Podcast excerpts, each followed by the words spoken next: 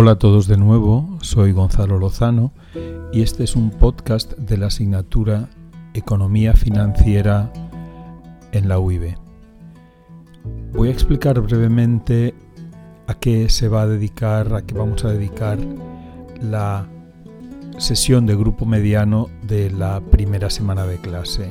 La sesión que tendrá lugar, dependiendo de los grupos, los días 21, 22 y 23. En esta sesión vamos a dedicar vamos a dedicarnos a hacer algunos ejercicios de cálculo del valor liquidativo de un fondo de inversión. Un fondo de inversión es una cosa muy sencilla. Muchos, quizá miles de inversores, ponen su dinero en común y le encargan la gestión a un equipo de profesionales. Los profesionales gestionan el patrimonio global que se forma con todas las aportaciones de los partícipes. Los partícipes, así se llaman los que participan en el fondo, aportan cantidades diferentes y para reconocer esas cantidades diferentes reciben diferente número de participaciones que son como las unidades en las que se divide el fondo. El patrimonio se va gestionando y su valor sube y baja de acuerdo a las rentabilidades que van generando las inversiones. Una de las, eh, de las ideas de la inversión colectiva es que los que participan en ella, los partícipes de este fondo que estamos considerando, deben poder abandonar la inversión cuando quieran. Es decir, deben poder convertir en dinero sus participaciones, digamos, en cualquier momento. Y para los inversores que no están en el fondo desde el principio, debe ser posible incorporarse al fondo en un momento cualquiera también, lo que harán poniendo dinero y suscribiendo participaciones. Para que estas salidas y entradas de partícipes en el fondo sea posible, se necesita un valor adecuado de las participaciones, el denominado valor liquidativo. Y ese valor se tiene que calcular de una manera regular, de hecho se calcula diariamente. ¿Cómo se realiza este cálculo? Bueno, la idea es sencilla. Por un lado tenemos un inventario de activos posiciones en las que ha invertido, todas las posiciones en las que ha invertido el fondo. Por ejemplo, un millón de acciones de Inditex, eh, 100.000 acciones de Apple, 10, 10 millones de dólares de bonos del Tesoro americano, etcétera, etcétera, etcétera.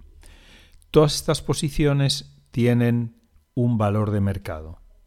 Pues bien, se valoran todas las posiciones a una fecha determinada con este valor de mercado. La cotización de Inditex, la cotización de Apple, la cotización de los bonos del Tesoro americano en los que está invertido el fondo, etc. Y se suman todos los valores de estas posiciones. Esto nos da el valor del patrimonio total. De este, de este valor del patrimonio también hay que, pero también hay que considerar que la gestión del fondo genera gas costes. El principal de ellos es el coste de pagar a los gestores profesionales que gestionan el fondo. Entonces, naturalmente esto lo tiene que soportar el patrimonio del fondo. Entonces, el cálculo anterior hay que minorarlo por el hecho de que hay que pagar a los gestores profesionales y otros gastos que se producen. Esto nos da como resultado cuando lo hacemos un patrimonio neto.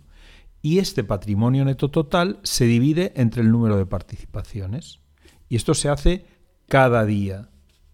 Se hace cada día con una cierta demora, porque a lo mejor no está toda la información en cada momento, pero con unos pocos días de desfase respecto a la fecha a la que corresponde el cálculo se dispone del valor liquidativo de la participación. Pues bien, dedicaremos la clase a trabajar con un fondo muy sencillo haciendo estos cálculos y eso nos permitirá también comentar aspectos importantes del funcionamiento del fondo que en su implementación real práctica, pues en fin, es una cosa algo más complicado de lo que hemos explicado en el podcast.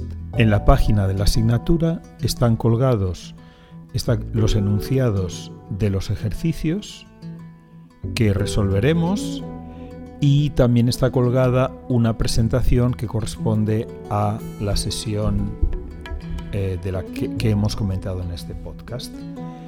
Eh, esperamos veros a todos en clase.